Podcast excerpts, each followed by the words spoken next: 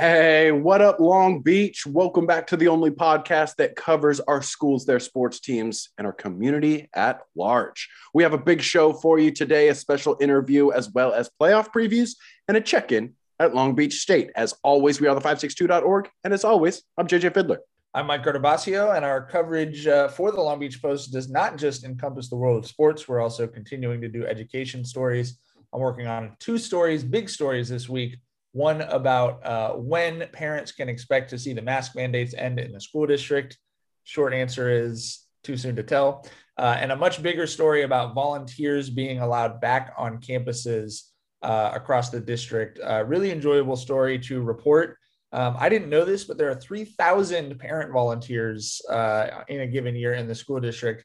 Quite a lot, considering that there are 3,400 full time teachers. So um, that's been a fun story to work on for the Post. And I'm Tyler Hendrickson, uh, the 562.org, your nonprofit local news source here in the LBC. Thank you to all of our subscribers, our donors, our uh, sponsors, our advertisers, everyone that chips in to help keep our nonprofit journalism outlet alive and flourishing. Uh, also, wanted to point out, guys, we recently celebrated our fourth birthday which means we're almost catching up in legal age to Mike. Hey, so it was uh, on Sunday was the fourth anniversary of the 562.org being founded here in the city of Long Beach. A lot has happened in these four years, guys, but a lot that we can be proud of. And and I want to encourage our listeners think back over the last four years. Think of all the local sports memories that we've had. You know, whether it's the Poly Football Championship, Millikan Baseball, Millikan Tennis uh, the the track championships that we covered last year that was our number one moment.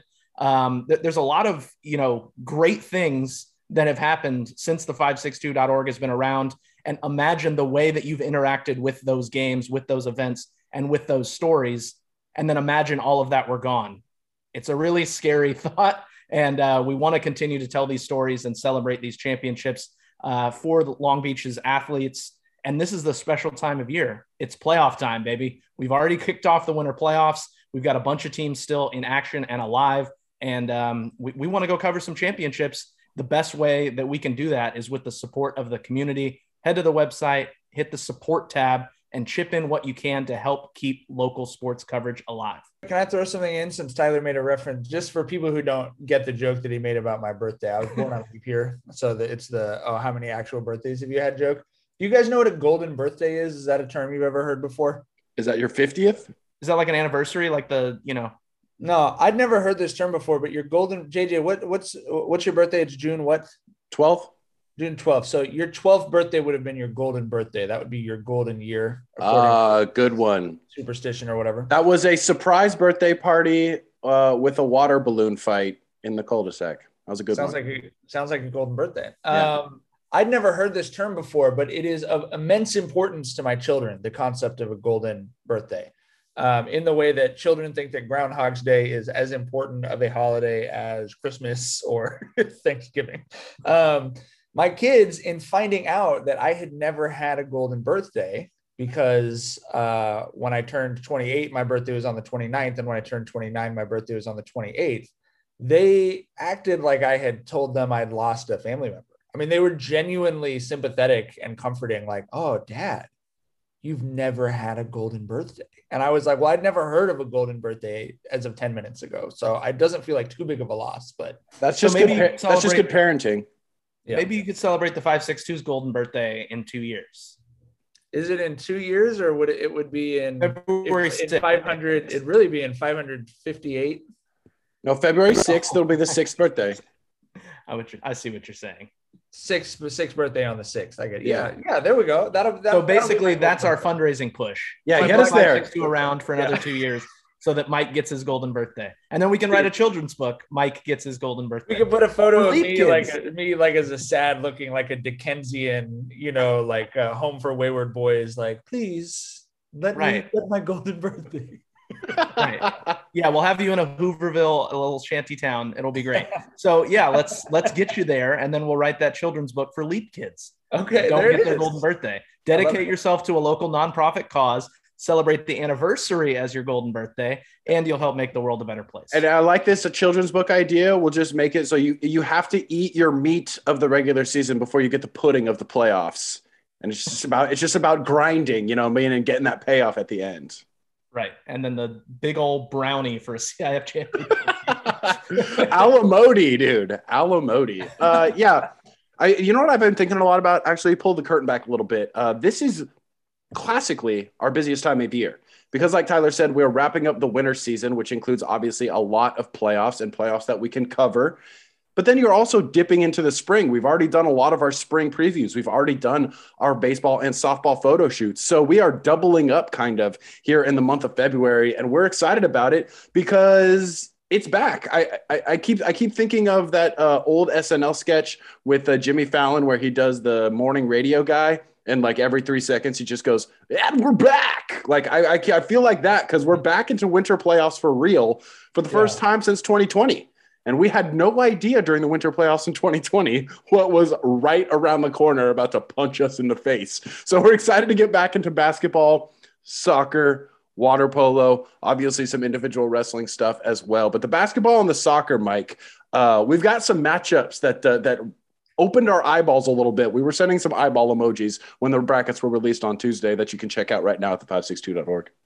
Yeah, I think boys basketball, we had, uh, you know, in a weird way, two home games feels like a, you know, that that was probably our best draw in terms of uh, of actual home games, right? So I think the marquee matchup to me Division One, St. Anthony's going to Dominguez, two programs with a lot of history, um, who've shared, uh, you know, some of the same kids. Just because you you've had Compton kids at St. Anthony, Compton's head coach Alan Mitchell, uh, or uh, excuse me, St. Anthony's head coach Alan Mitchell is a, a big time Compton guy. So I, I think there's a lot of juice and excitement for that. I asked Dante Williams, our freelancer, who's been doing a great job covering games for us. I asked him what game he wanted on Friday and he was like, I would love in all caps to cover St. Anthony at the D. Um, so I think that's that's hugely exciting. Anytime you get a, a, home game for Poly, Moore league champs on the boys' side, you know that's big time for sure. Um, that'll be a lot of fun on Friday. And then uh, Lakewood, because their gym is under refurbishment, is playing at LBCC. I love the Hall of Champions gym. Um, that might actually be my favorite gym in the city over the Pyramid, just because it has that classic feel. I love basketball there and it's so perfect that it's Lakewood because the color scheme works as well. Um, since they're both you know red and white teams. On the girls' side, um, you know, kind of a tough draw. I mean, uh, only one home game on the girls' side. The Poly girls will be at home against Roosevelt. Um, I think that's a sign of of uh, where the Jackrabbits fall in that girls' bracket in Division One. Not like last year where they were the clear cut favorite. That Roosevelt game is going to be a real game. And um, I don't know the last time Poly girls basketball team did not win a playoff game. Um, but that's going to be a, that's going to be a tough one. I think that's going to be a game a lot of people are very excited about for sure. Well, and I think that's that is something interesting to see because we've just gotten so accustomed during the Carl and Lakeisha Buggs era uh, at Long Beach Poly for girls basketball that it's just you know, even even if there's the random, obviously they don't lose a lot of league games, right? But even when they do, they still win CIF championships. There's still a playoff run. I think there's an acknowledgement that with how weird the year is, and with how much they lost off last year's team, it's a very young squad. Obviously, Nala Williams has done everything humanly possible to uh, to drag that team forward and continue that Moore league winning streak. But um, you know you underestimate the Buggs' coaching ability at your at your own peril right? But that is the question. It's like we haven't seen a poly team look kind of this vulnerable in a while going into the postseason. But once it's a new year the it just it just always seems to work out. So we'll see it the expectations obviously remain high within that program, but it, it will be fascinating to see just how much they can kind of flip the switch in the postseason and give some different teams some problems potentially. JJ, uh, what do you think of the marquee soccer games? And I know, uh, I don't know if you want to talk about on the pod at all. I know you are not pleased with the Moore League boys soccer draw. listen, I'm going to give you nothing but facts. Okay. No, I will not say a single thing that's an, an opinion for the next couple minutes about soccer. And then you, you guys can just, yeah, and then you guys can just react the way you want to. Okay. So on the girls' side, um, I think actually a pretty good draw, and the Wilson girls soccer team has a chance to make a run in Division Two. They're obviously the Moore League champions. They played really well at the end of the season while switching their formation. They've got all of their girls back and healthy. They're hosting a Flintridge Sacred Heart team that went four, seven, and three this season. So maybe starting with a team that uh, that kind of snuck into the playoffs a little bit. I like that. And also, do not sleep on the Millikan Rams. They obviously had a tough time with the Wilson Bruins, but I think a lot of that is just matchups and when they had to play them in the season. Got to play that team twice in a week. Wilson's tough to play against, and Millikan found that out. But they've only lost three games this year. They're 18 3 and 2, and they're going to be at home as the number two seed, playing a number two seed in El Dorado. El Dorado, though, 6 12 and 6, guys. 6 12 and 6 deserve, gets you deserve it, deserve it home game. yeah, yeah, but 6 12 and 6 gets you number 2 in some of these leagues in Division 1 in girls soccer. So just keep just keep that in mind for a second. You know what I mean? Just just keep just keep that in mind. So we've also got some other teams. Obviously, you can see the breakdown on the um, on the website right now. Tyler, did you want to say something about the girls? Yeah, I had a sort of an observation kind of for both. I mean, Wilson should certainly feel pretty confident knowing that, you know, they played well uh, and obviously got the upper hand on Millikan in their two matchups, Millikan being a division one side. Um, so, you know, Wilson being in that division two, they should feel confident, uh, you know, attacking that bracket that they can beat anyone in that bracket. And, and certainly, like you said, the draw is good for them to start things off. And for Millikan, they should feel kind of unlucky, I would think. You know, they generated a ton of chances. You were at both games, JJ. You feel like the fact that they only got one goal out of those two Wilson games probably a bit unlucky. Also, let's give genuine credit to Olivia Herrera and the Wilson back line. Let's not take anything away because there were plenty of shots that could have gone in without uh, without Olivia back there uh, doing her thing.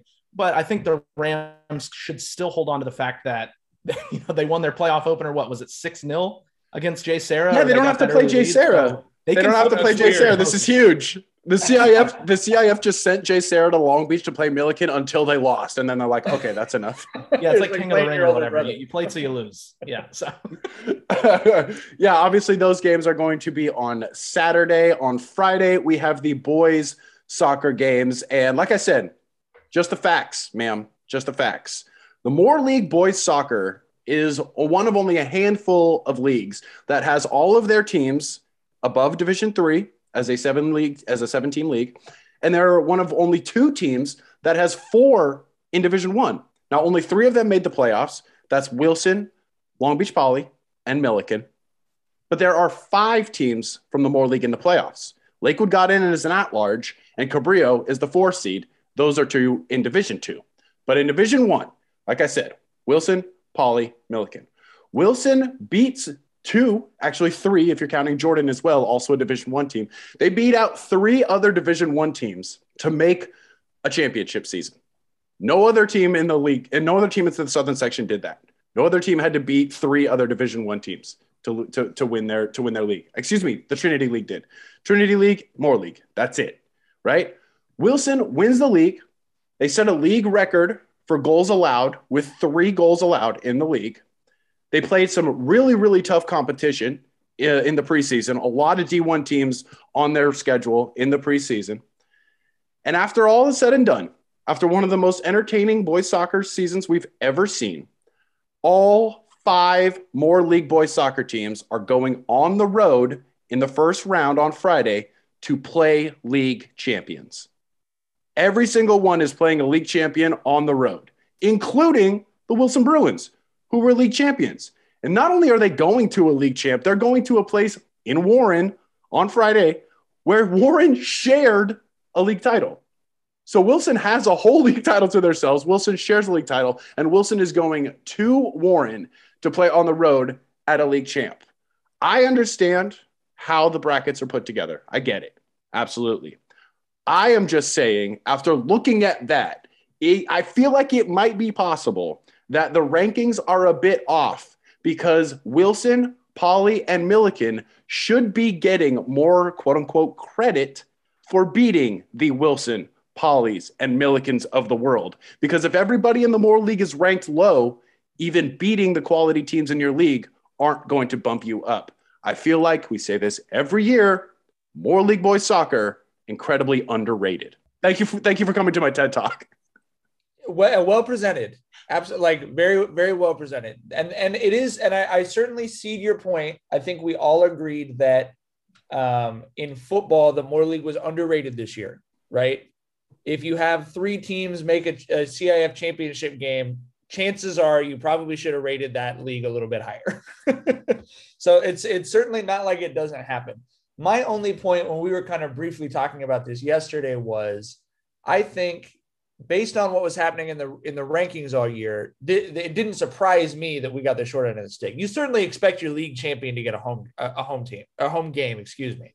That being said, the competitive equity format has given so much to the Moore League in terms of championship opportunities. But I personally have kind of grown accustomed to what what's happening with boys soccer, which is this: your teams win, they go up to Division One. It's hard in Division One everyone's a freaking league champ, right? But not, but not true. But not true. No, but you. But I'm just For saying example, a lot of these games. Poly where, and Millikan not league champions in Division One.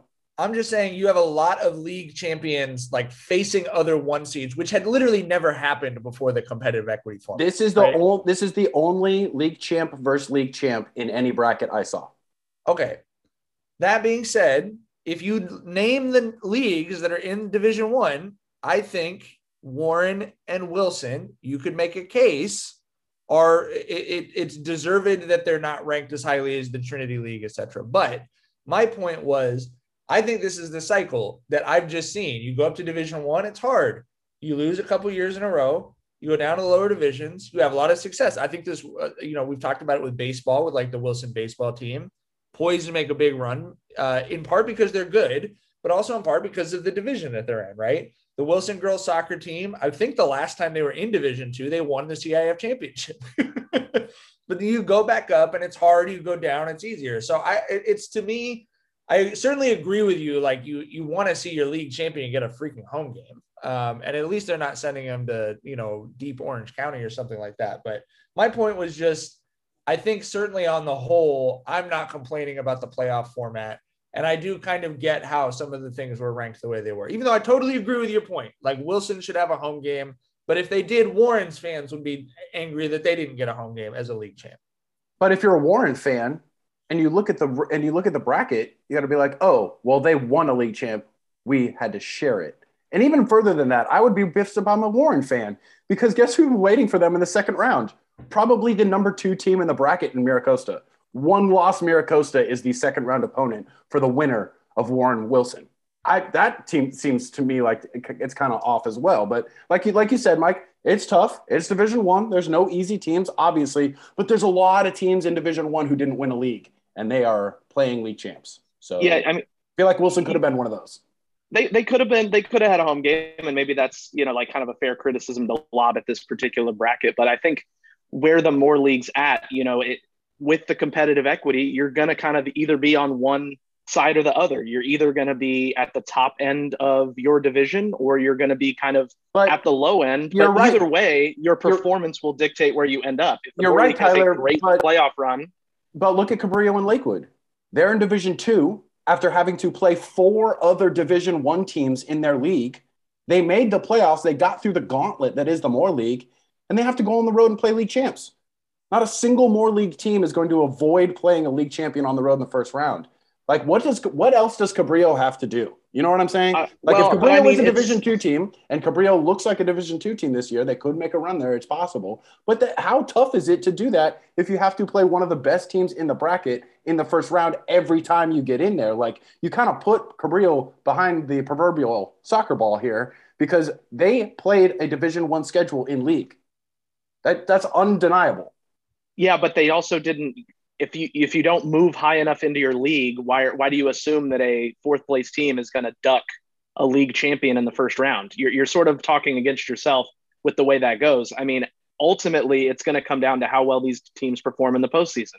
If the if all the Moore league teams make deep playoff runs, then they'll probably get better hosting privileges moving forward. Well, if we'll they all lose in the first were, round, hard, yeah, they'll go to a lower division. They were rated. We'll certainly know they weren't rated accurately because I think again that's what we said with football, right? Like that. That's yes. how you know that the league wasn't rated highly enough. But if they all, if they don't do that, then I, you know, I don't know. What do you? I mean, we're not going to do a. They'll start to move saying, down to Division Two, and then they'll be one of the best leagues in Division Two. That, well, so I, you know what I mean? Like, I, but but again, like if you're expecting amazing stuff from the Moore League in the playoffs, it's hard to do so when they're all, like I said, going on the road to play league champs. Like if that wasn't the case for some of them, I'd be like, yeah, you're right. The Moore League is moving up.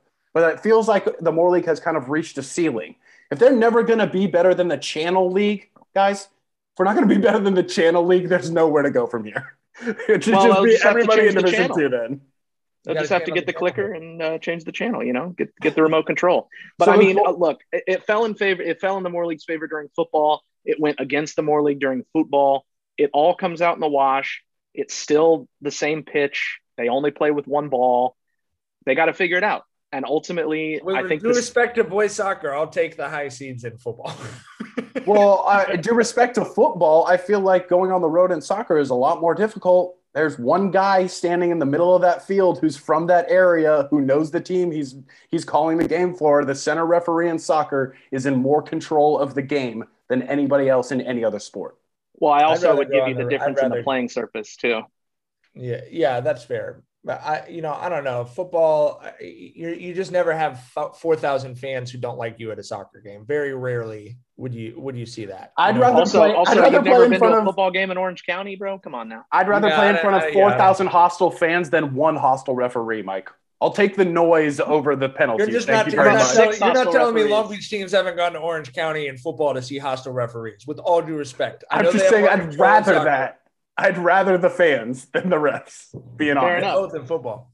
Well, we appreciate our referees and we need more of them. There is a Yeah. shortage. So please sign up and we won't be mean to you. We'll always be fair in our videos.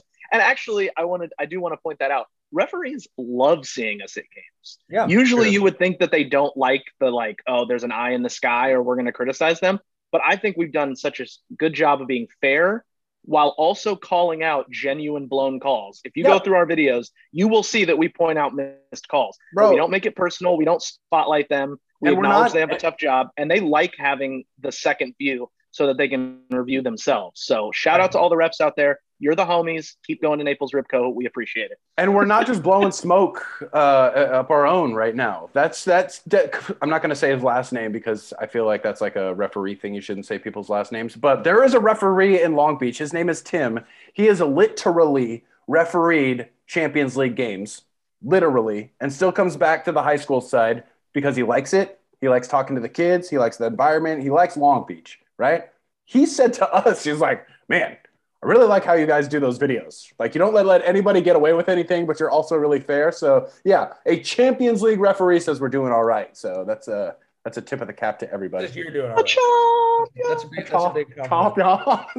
All right, um, what what I wanted to talk about, as exciting as the high school playoffs always are, especially for winter, because you get that playing multiple times a week kind of energy and excitement. Um, I wanted to talk to JJ about. He was at the Long Beach State men's basketball game last night.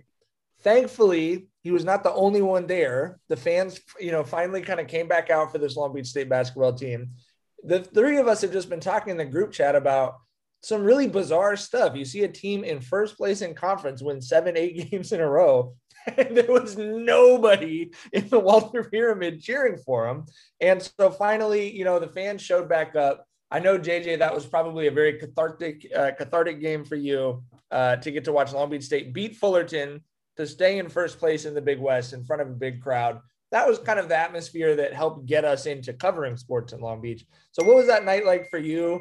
And how much does it add to have the, the fans back, you know, for a game like that? Uh, so just like old times, man. It, it was as I wrote in my lead that you can read on the 562, like it was like walking into a time capsule that they buried in the 2013 season where the team is going on winning streaks, they're at top of the conference.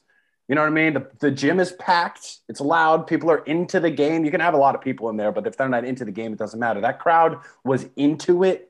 It was like old times. It was it was absolutely amazing. Now, a little bit of a disclaimer. Some people may not know this. When school lets out after the the holiday break at Long Beach State, pretty much at any Cal State campus, there are no students on campus for basically the entirety of January. That's a big reason why the crowds at Long Beach State men's basketball have been bad classically, not just this year, just like Right. over the years, because there's just no one on campus to go. So it's just great timing that they're playing for first place. They're playing against Fullerton. They knocked the tickets down to two dollars, and the kids are back on campus this week. That just worked. That just worked out. It was perfect timing. I, I want to. I wanted to just briefly add. They're also back in school for the first time in person. Seven yeah, that's, yeah. classes are in person as of this week. That that had not happened since the start of the pandemic. So they're not only yeah. back on campus, but they're also kind of participating in a full college life again.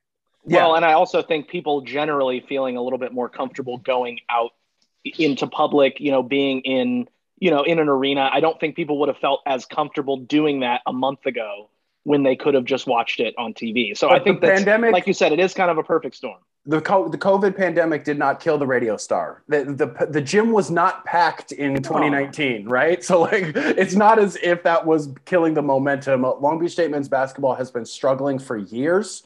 And like I said, it was like a time capsule. It was like we skipped over all of the seasons where Dan Monson was just kicking people off the team, wanton, wanton violent style. Uh, and and and now it's back and it felt great and it looked familiar. You know what I mean? It was there's there's a, a, strategy and a recipe for success in the Big West, and and Dan Monson knows what it is. He's he's certainly been in the Big West long enough to know that. Uh, it's pressure defense, it's opportunistic offense, and it's some hot shooting from the outside. And Long Beach State has that this year. They've got some really exciting guys like Colin Slater. Uh, they've got some really hardworking guys like Aboubacar Traore. Uh, they've got some interesting local dudes like Jadon Jones and some veterans you know like Jordan Roberts. Like they've got the dudes to play the roles. It's just finally meshing. Like I said, for the first time in a decade, it's finally meshing, and they're fun to watch. Man, they play an up tempo when they're playing well. When they're playing well, they play an up tempo style that uh, that's just that's just fun to watch, and it's classic Big West basketball, man. I'm not saying anybody I've seen in the Big West this year has any chance of winning a first round NCAA tournament game. But I am saying that that Big West Talk Conference tournament in Las Vegas is going to be litty lit lit this year for sure. Yeah, it should it should be fun. We're definitely looking forward to it, both on the men's and the women's side. Both both basketball teams currently in first place in the conference, um, with no real signs of of letting go. To be quite honest, um, JJ, I wanted to ask: Do you, in your assessment, because I think we can be pretty honest here, there's been a chasm between the Long Beach State fan base, the Long Beach community, any basically the pool of people that could and would go to these basketball games, and kind of the, the and the program itself. You know, the coaching staff, the the team, whatever it is. There's obviously been a big rift there. Is winning enough to sort of right the ship? Is that all it really took was wins and losses? Like if Long Beach continues this winning streak, goes into the you know Big West tournament, number one seed, all that stuff does that kind of all get fixed just because of the product on the court? Or do, or is there still this problem that will kind of linger on because of how the last decade has gone since the, the beach was last in the tournament? Winning cures all. Absolutely. The wins will bring the people back to the walter pyramid and it will happen every time no matter who the head coach is. Now i think there's definitely something to be said for familiarity uh, in 2007, when Mike and I were in college and we were putting together that uh, student section to uh, to support that team, that that really got put together like at, in a whim, right? Larry Reynolds literally got fired and NCAA sanctions on the program because of how he put that team together. They they, they so, won a lot of games and no one was coming to them. exactly. So in 2008, in 2008, when Dan Monson showed up after we had made the tournament, there was this rush of people coming to the games because we had won. Very simple. But Dan Monson started a bunch of freshmen. One of them, Casper Ware. Another one, Larry Anderson. You know what I mean? So those guys lost their freshman year and people went away but they kept playing the same dudes. And by their senior year, they're having North Carolina, you know, putting on the schedule for the next season. They're going to the tournament, all that stuff, and people were in the building. Do you remember how many Long Beach State fans were at Honda Center for that Big West Conference game against UC Santa Barbara? It was yes. thousands of Long right. Beach State fans. Those people still exist, but they will only come if you win. And that familiarity with the team, like the re- a, a, huge reason why I think that it fell off really fast is because Dan Monson continued to try to get second and third year bounce backs from other big schools. And those dudes left those big schools for a reason. And a lot of them ended up getting kicked off the team when they came to Long Beach State. It's really hard to get behind a team when you don't know who's on the team. You know what I mean? This team has guys like Jordan Roberts, has guys like Jadon Jones, guys that you know, guys that you've seen play, Drew Cobb, dudes like that. Like You know what I mean? If you're look, shout out to a, our, one of our board members, Dan Gooch, who looked fantastic in his white suit last night. Um, if you're Dan Gooch and you've been coming to those games over and over and over again, you know what I mean? You're much more excited to see that team. Now they're winning and other people show up, but that familiarity goes a long way. And I think recruiting locally, recruiting freshmen, and letting people develop is always a good idea when you're a mid-major trying to get a, uh, a large market to pay attention to you. And that's and that's what Long Beach State is, a mid-major in a massive major conference. I sensed certainly a little bit of a fool me once, shame on you, fool me, fool me twice, shame on me with that team the last several years, really since the Fab Four, since since Caffey left, of hey, at some point one of our best players is going to get suspended for a long period of time. At some point, guys that I was really excited to watch for the next three years are going to transfer out. Um, you certainly didn't feel that there was a high level of accountability within the program, um, you know, and you, you didn't necessarily love what you're seeing on the floor in terms of effort defensively, especially all the time. Especially defensively. And so I think there's something to, you know, I, I mean, I think there's something to the, I think, Jage, maybe those fans come, not the students. I agree with you. The student thing is mostly just to do with the, the schedule um, of the semesters. But I think there's something to maybe fans buy in a little earlier um, if you know, there's not that kind of inherent distrust. But, you know, the three of us have talked about it. Long Beach State fans, by and large, are pussycats.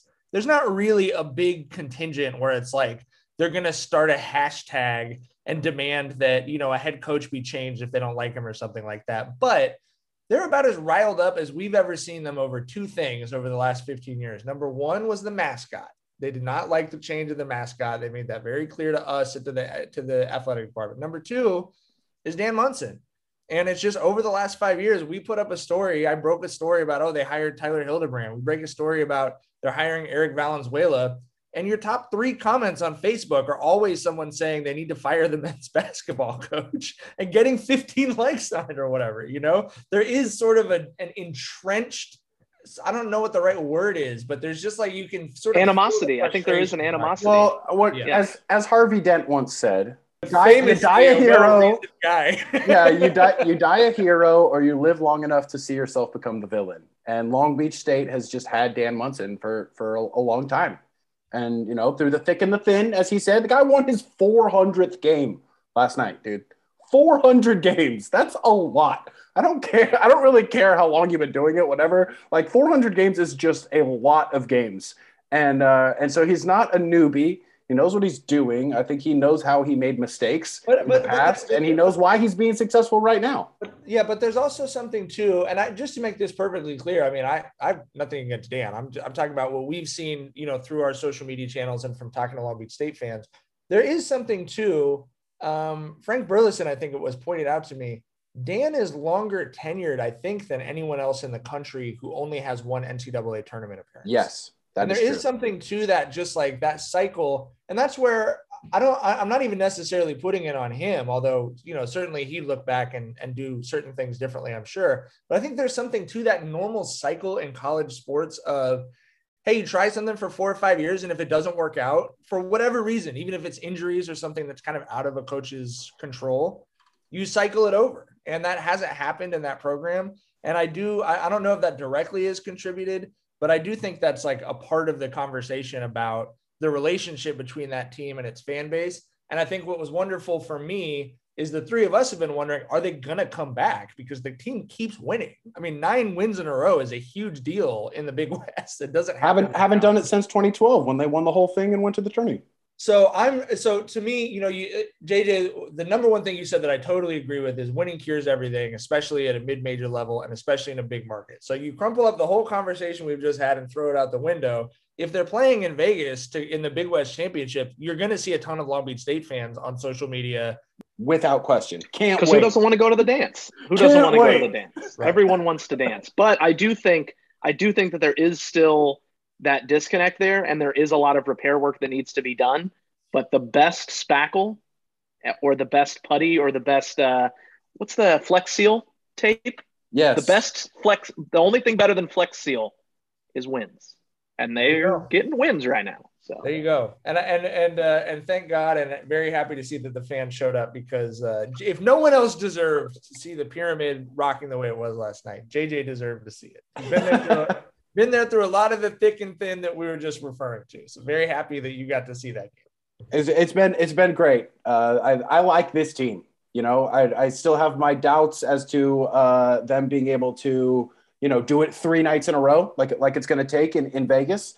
Um, that's a that's a muscle they haven't had to work out because of COVID. There's been a lot of gaps between their games, so a lot of time to practice and get healthy and all that stuff. So they're going to have to do something they haven't done this year in order to make that NCAA tournament.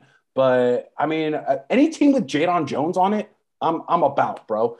Colin Slater told this great story last night because I was asking him at the press conference, like, what, what's up with Jadon? Like the maturation of Jadon Jones. This guy comes in as a freshman, gets playing time, then has an awesome tournament in Las Vegas last year, gets to come back this year in the starting lineup. He's like a motor on offense, but he brings the hype and the energy on defense.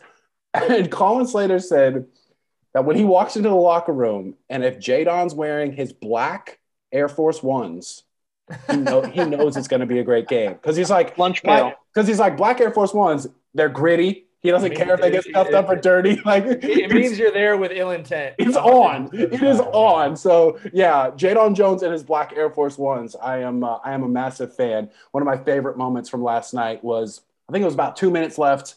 Uh, Colin gets into the paint, kicks it out. Jadon open three, just absolutely buries it. Fullerton calls a timeout. And as Jadon's running back down the floor, he turns around and straight across from where I'm sitting next to the Fullerton bench at press row is the like family section for the Long Beach State men's basketball team. Huge Derek Jones. If you know Derek Jones, you know he's massive dude. Big dude. Big dude. So there's his dad, just huge dude with his hands in the air. And Jadon's like three rows away from him on the court, just screaming just screaming and watching them share that moment without without actually making eye t- contact with each other was was really really cool, man. That was a Long Beach moment for a Long Beach style basketball team. That's awesome. Uh, not the only team balling. One team that has not had any, uh, you know, attendance issues during the winter break. Not during the winter break. The men's volleyball team uh, that has become, you know, to me the most exciting team in the pyramid over the last five or six years. Um, they uh, are number one in the country this week. They are hosting number two UCLA on Friday. Um, I'm very happy that the attendance cap has been lifted in the pyramid because I would expect there to be a very big crowd for that game on Friday. Does that uh, mean that there can now be two hot dogs in attendance and not just the one? Have we doubled the capacity for hot dogs? Is that? I think we're sticking to the single glizzy um, okay. approach, you know, in the student section. Yeah. But, it's hard to go uh, double barrel in the glizzy department, so maybe it's safer to just the one ship boing boing might be enough for UCLA, but we'll see. You know, you have the two best teams in the country, so maybe UCLA brings their own ship boing boing to the party. Who knows? Could be a real eight clap situation, Mike. Um, I've been I've mentioned him a couple times in the podcast, but Alex Nikolov, uh, we literally have people replying to our tweets of video and stories about this team saying Long Beach State fans better enjoy this dude while he's there. they better get a pretty damn good NLI package together for him if they want to keep him because uh, man, he just looks like one of the best players, uh, not just in the country at the collegiate level, but he looks like a pro as a true freshman. And uh, they're right. I mean, he's something to watch um, I ho- I'm hopeful he's in the black and gold for a long time to come because I really enjoy watching the kid play volleyball. But man, he is a special, special talent. You, you don't just mark dudes off for 20 plus kills every match in the NCAA, and that's what you can do with this guy. Half of the matches he's played in his career have been 20 uh, 20 kills. Well, and I, I think Mike, I mean, we were sort of imploring with our listeners to like enjoy, you know, Josh Tuaninga and TJ Falco while they're TJ DeFalco while they're here. You know, I mean, we saw those guys uh, win their high school CIF championship because it was at Cerritos College, and we wanted a preview of what the next right. four years were going to be like. This guy is just essentially the reincarnation of TJ DeFalco, and all due respect to TJ, who's on the freaking national team. Yeah, this guy reminds me of like senior year national player of the year TJ DeFalco. Not right. even freshman where you're like, "Oh my god, I can see what this kid's going to turn into." He's just like already ready. So he's like EU DeFalco like just coming in and just absolutely balling on everybody. So you you you hopefully have 4 years to see Nikolov play, but don't waste the opportunity. Get to the pyramid and no better time than to see him take on UCLA in the 1 versus 2. Now we'd like to bring on our very special guest, one of our interns uh, from this past semester at the 562, Ana Gonzalez. Ana, welcome to the show. It's great to have you on. Hi, thank you for having me. Absolutely. You're our, our third uh, of the four interns that have come on the show. And, um, you know, we just kind of wanted to start off just asking kind of how your experience was. Did you enjoy it? Did you have fun? Uh, what did you like about uh, interning with us for these past couple months? So I think my experience overall was really great. I had a lot of fun, and I like that I was able to pursue pursue what I was genuinely interested in, which is photography. Like, don't get me wrong, I do like the aspect of writing and interviewing, but for me, like photography is something that I'm more passionate about and that I think is really cool was there something specifically that you learned about photography that, that you didn't know or do you didn't think you had that skill? Like you know what i mean? Because we saw uh, you know improvement from you every time you turned in a gallery. Like you had a different angle you worked on your focus a little bit. So what, what was something that you learned specifically about taking pictures? Thank you. Uh, specifically i learned how to like focus more and i learned from joe how to like crop photos and how to edit them and i thought it was really cool. It did make my photos look better and it did um it allowed me to focus more on the player rather than just the background which i thought was good. Yeah shout out to uh, our f- photographer joseph kling. He's been a lot of help with our uh, with our interns for sure well, it's and thank God because um like when we got everyone together at the library and we did the photos, and we are asking everyone like what are they interested in? You're like, I'm really interested in photography. And like JJ and Tyler and I were looking at each other like, oh we don't know anything about photography. like, I've never taken photos professionally. So um, I know Joe was like very excited about that. And I'm happy to hear that uh that you know he was helpful um, in some of the stuff he was showing you. Um, what was what was some of your favorite you know game or two like like what's a favorite kind of memory from from getting to work and and cover stuff over the last few months? I'd say I had two favorite games. One was the Lakewood versus Wilson game because it was just really cool. And I, at first, I'm not gonna lie, I'm sorry. I thought it was gonna be kind of boring, but it, got, it got really interesting. Now, because it was first it was Lakewood who was ahead, then Wilson, and then it was like both, just like just showing um improvement. I was like, whoa, okay, this is getting interesting. And mm-hmm. the other game was Millikan versus Compton, and the game was cool. Don't get me wrong, but there was two kids on the sidelines, and they had the most funny commentary I had ever heard. One was saying like, "Oh, he's gonna go to USC and this and that," and another one was like stop, dude, stop. You sound cocky. you sound cocky. the commentary was just great. It was hilarious for sure. Future 562 interns on the Millikan sideline. I like it. yeah. Well, and I think that's what people don't necessarily get to see is all of the conversations that happen on the sidelines, not just between players and coaches, but like whether it's support staff or parents or longtime fans or the ball boys, right? Or the chain crew, right? Even the media, like we have conversations. So I think people don't necessarily realize that there is like this sort of sideline subculture at games that, that, go on and you know it's it's a lot of fun and that's why we love being on the sideline because we feel like we're in the action we can pick up some of those other storylines and then also have fun um, you know, whether it's watching a playoff baseball game uh, during timeouts or whatever it may be, right? And so I know you, you were able to get some some great shots of Mike and JJ kind of climbing all over each other when the Dodgers won that playoff game. So yeah. My phone. nice. um, is there something Anna that you learned about yourself through the, through this experience maybe something that you didn't know um, that you had or, or or that you found or something like that that just kind of came out of nowhere because of working with a new thing with new people um i think i i during my interview with you guys i already told you that i considered myself an outgoing person. And i still consider myself an outgoing person but i feel like now i'm able to talk to more people about things that um either I don't know much about or like I'm not as interested in a different perspective. And I think it's really helped me become more open-minded especially in terms of sports and hobbies. And I also think that I I was already passionate about photography but I never thought that I would be interested in doing sports photography and I feel like that's something that I'm interested in now. And like photography like as a as a whole I think that's what I've really discovered about myself during this internship. That's great, and I, that makes me really happy because I feel like, I, and I think I told you when we were interviewing you, like I related a lot to you, where it was like there's something like I liked writing in high school, but I didn't know, I had no idea what that meant in terms of like a job or you know what I mean. It was just like it was what I liked, but I didn't know what it looked like as a job. And um, I, I'm really happy to hear that you. It sounds like you've had the exact experience I was hoping that you'd have. That as you're looking to college and and what you're going to do after that you've got just a little bit more well-rounded sense and a little more comfort of like oh okay this is the kind of questions i'd ask or these are the kinds of jobs i could look for and stuff like that. So i'm i don't have a question for you. I'm just very happy to hear that. That makes me really happy. I guess i guess the question from that is like uh, do you look to continue pursuing photography? Have you kind of cemented that that's something that you want to continue to do you know even after high school and going on? Is that something you want to try to make a career out of or at least a hobby? It sounds like you're pretty committed to, to sticking with it.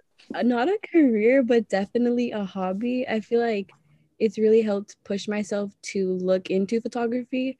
And I was looking on um, on Instagram, and I've just been seeing like a bunch of stuff about photography and opportunities. And I'm like, at first, before I did this internship, I feel like I'd be like, oh no, I wouldn't be able to, or like, it's not something that I'm that interested in. But now going through this internship, I'm like, okay, I need to apply to this. It's something that I'm definitely interested in. Sure. Well, and and and a lot of our photographers really have day jobs, so it can certainly be a side hustle. That you know we are in the side hustle economy these days, so um, don't don't necessarily close that door uh, to something that you can do on the side while still having a regular kind of nine to five type job did you also did you also learn a little bit about sports? Like, do you feel like you're? I, I know you said you kind of watched football before, but do, do you feel like you know more about football now after working with us? Just a little bit. Yeah. Okay. Because like well, I said, focused on like photography and like, okay, am I getting the angles right? You know.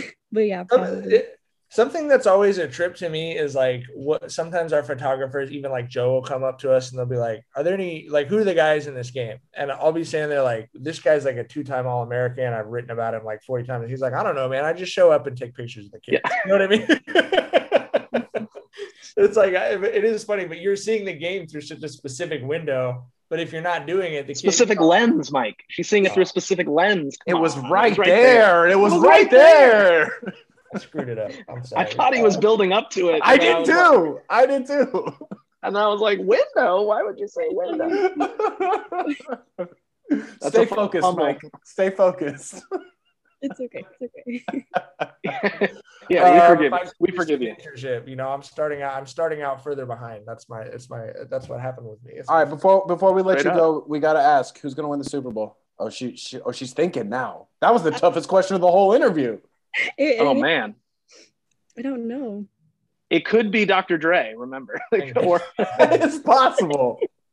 See, I, I'm that's the one thing I'm looking forward to. I'm sorry if that's like messed up, but I'm looking That's not messed up. To the halftime show. That's what like I'm looking forward to. I can't believe they're even like what I'm surprised about is they're gonna play football during the halftime show. Like, are, are you serious?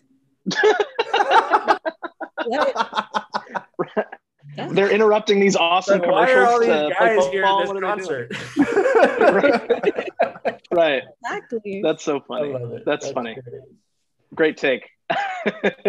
all right. I, that's uh that's terrific. We're, we're sad to see you go, but uh you know obviously keep in touch. We're excited to see uh, what you do in the future, and it's been a, a, true delight having you with us on the sidelines and seeing your development over the the course of this uh, semester, this past semester. So thanks for joining in, being part of our inaugural intern class. It's been a pleasure to have you. Thanks, Anna. We really appreciate it. Thank you so much. Thank you for having me. It was great. another great interview with another great intern we've had here at the 562.org. Going to keep that program going because that's what it's about. View. Intern view. Oh, oh now my Oh, now Mike's view. back. Oh, now. Oh, now he's got, got the bat off my shoulders. I'm ready.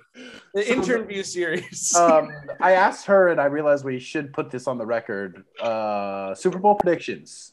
I don't, Bengals. I don't, I don't care what it is. I don't care what it is. Okay, so your prediction is Bengals.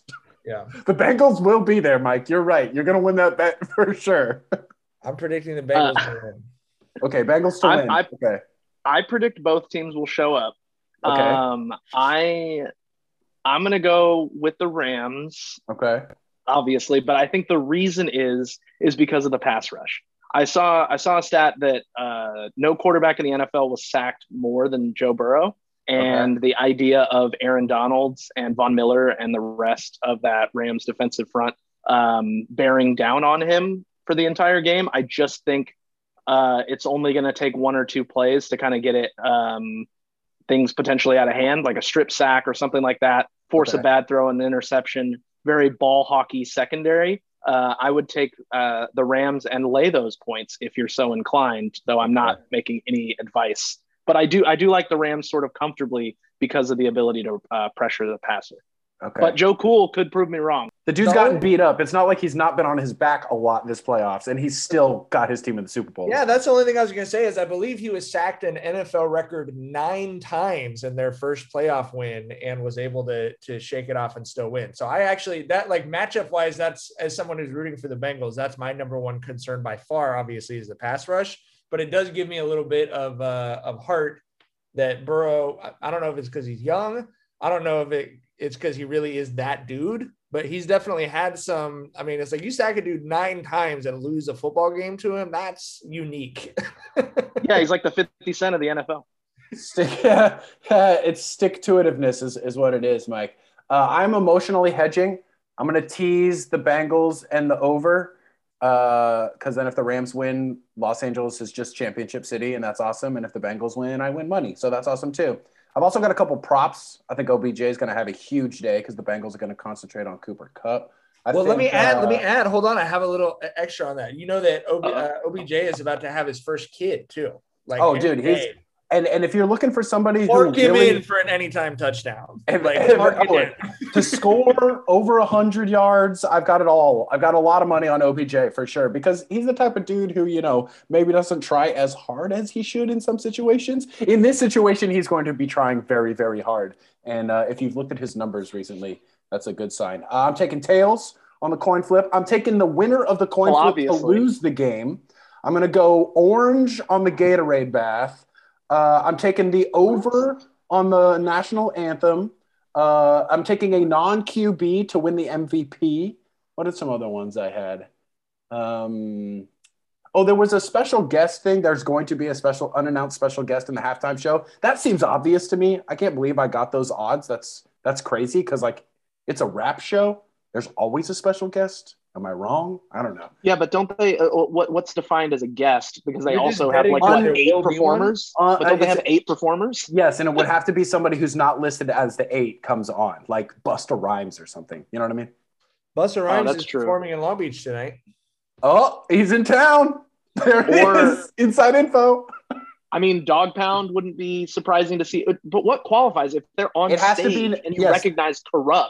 Like no, that has to it count, has to, right? Yeah, yes, it has to be one of the unlisted. So of the eight names that are listed, it has to be somebody who's not listed. I know it's minus three hundred. It's it's it, Vegas thinks there's going to be one. I'm not saying I'm getting like crazy good odds on it, but I just you know you take what you can get with these bets, man.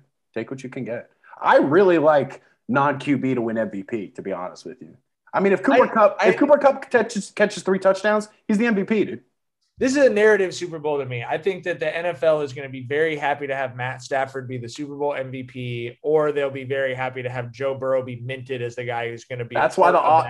That's why the odds are so good, dude. You know who else I have money on? Actually, this is really funny. I've got money I don't on. bet on stuff that's fixed, though. I've got you know money. I mean? I've got money. well, then don't. Yeah, then don't bet on the NFL, bro. I've got money on McPherson to win MVP. Because anytime they get over the 50, he's in range, bro. If that guy makes two 50 Never. plus yard field goals and then Never. the game winner, he's going to win the MVP. Never. JJ, the next time you want to bet money on a kicker winning an MVP of anything, why don't you just buy me lunch, dog? No, like, donate it to the 562. At least you'll get a hug. At least you'll donate it to the 562. You'll still lose your money, but you'll get a tax write up. Time out. I literally bet $5 on that. What, can we get lunch for $5? Is that a thing you can still do? Go to El Pollo Loco, you can. Oh yeah, right. Two BRC burritos, baby. BRC burrito special. Let's go. Extra avocado salsa. Hit me up. All right, this is one of the longest podcasts we've done in a long time. We got to get out of here. we got uh, previews and playoffs to do. So thank you everybody who is supporting the 562.org. If you're not, please do so. There's a massive subscribe button at the top of the website. Smash that ish. Enjoy watching the Super Bowl this weekend. Get ready for a lot of Long Beach coverage coming your way at the 562 and Long Beach Post. Thank you, everybody. We'll see you soon.